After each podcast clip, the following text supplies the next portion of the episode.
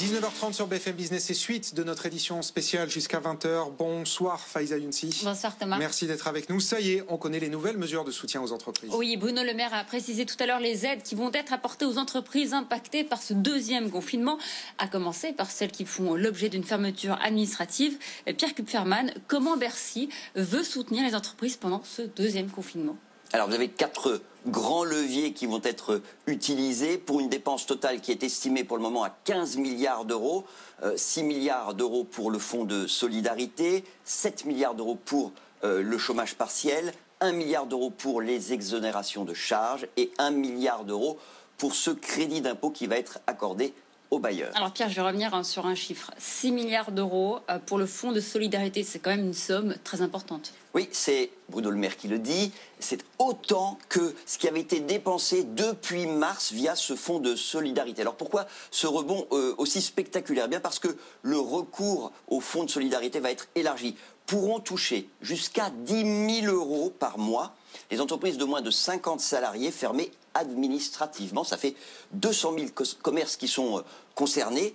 Et puis les entreprises indirectement touchées, celles qui euh, rentrent dans les secteurs S et S1 et S1 bis une liste très longue, hein, on ne va pas la, détailler, mais pour donner quelques exemples, ça peut être un taxi, un fromager euh, qui vend sa production au restaurateur, ou bien sûr les hôtels qui ne sont pas fermés administrativement. Donc la condition, simplement, dans ce cas, c'est que la baisse du chiffre d'affaires dépasse 50%. Et puis, pour tous les autres euh, professionnels, tous les autres secteurs, toutes les autres entreprises, eh bien, c'est le retour de l'aide de 1500 euros par mois, là encore, si le chiffre d'affaires baisse de plus de 50%.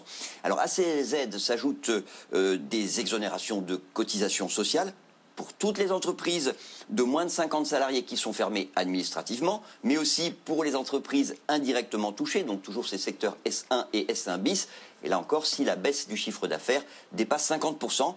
Par ailleurs, Bruno Le Maire l'a annoncé, pour les indépendants, les prélèvements automatiques sont suspendus. Alors ça, ce que vous venez de nous dire, c'est pour les aides immédiates qui vont compléter le chômage partiel, mais il y a aussi euh, toutes les mesures qui vont permettre d'aider les entreprises, en tout cas, à préserver leur trésorerie. Oui, euh, donc euh, à commencer par les prêts garantis par l'État. Désormais, le report est possible, report de la première échéance, hein, possible jusqu'au 30 juin 2022, c'est une année de plus. Il n'y aura pas par ailleurs de fichage pour défaut de paiement par la Banque de France. Et les entreprises euh, qui n'auraient pas pu décrocher un crédit auprès d'une banque pourront demander un prêt direct de l'État, 10 000 euros pour les entreprises de 0 à 9 salariés, 50 000 euros pour les entreprises de 10 à 49 salariés. Au-delà, il sera possible d'obtenir également une, avance remboursable qui euh, euh, pourra représenter jusqu'à trois mois de salaire. Et puis, il y a cette nouveauté très importante hein, sur les loyers commerciaux, puisque les bailleurs bénéficieront d'un crédit d'impôt de 30% sur les loyers qu'ils n'encaissent pas, à une seule condition, c'est renoncer à au moins un mois de loyer sur le dernier trimestre. Et enfin, il y a une dernière mesure, elle, elle ne coûte rien, mais le click and collect sera autorisé pour tous les commerces qui sont fermés administrativement. Et également, une aide à la digitalisation est prévue.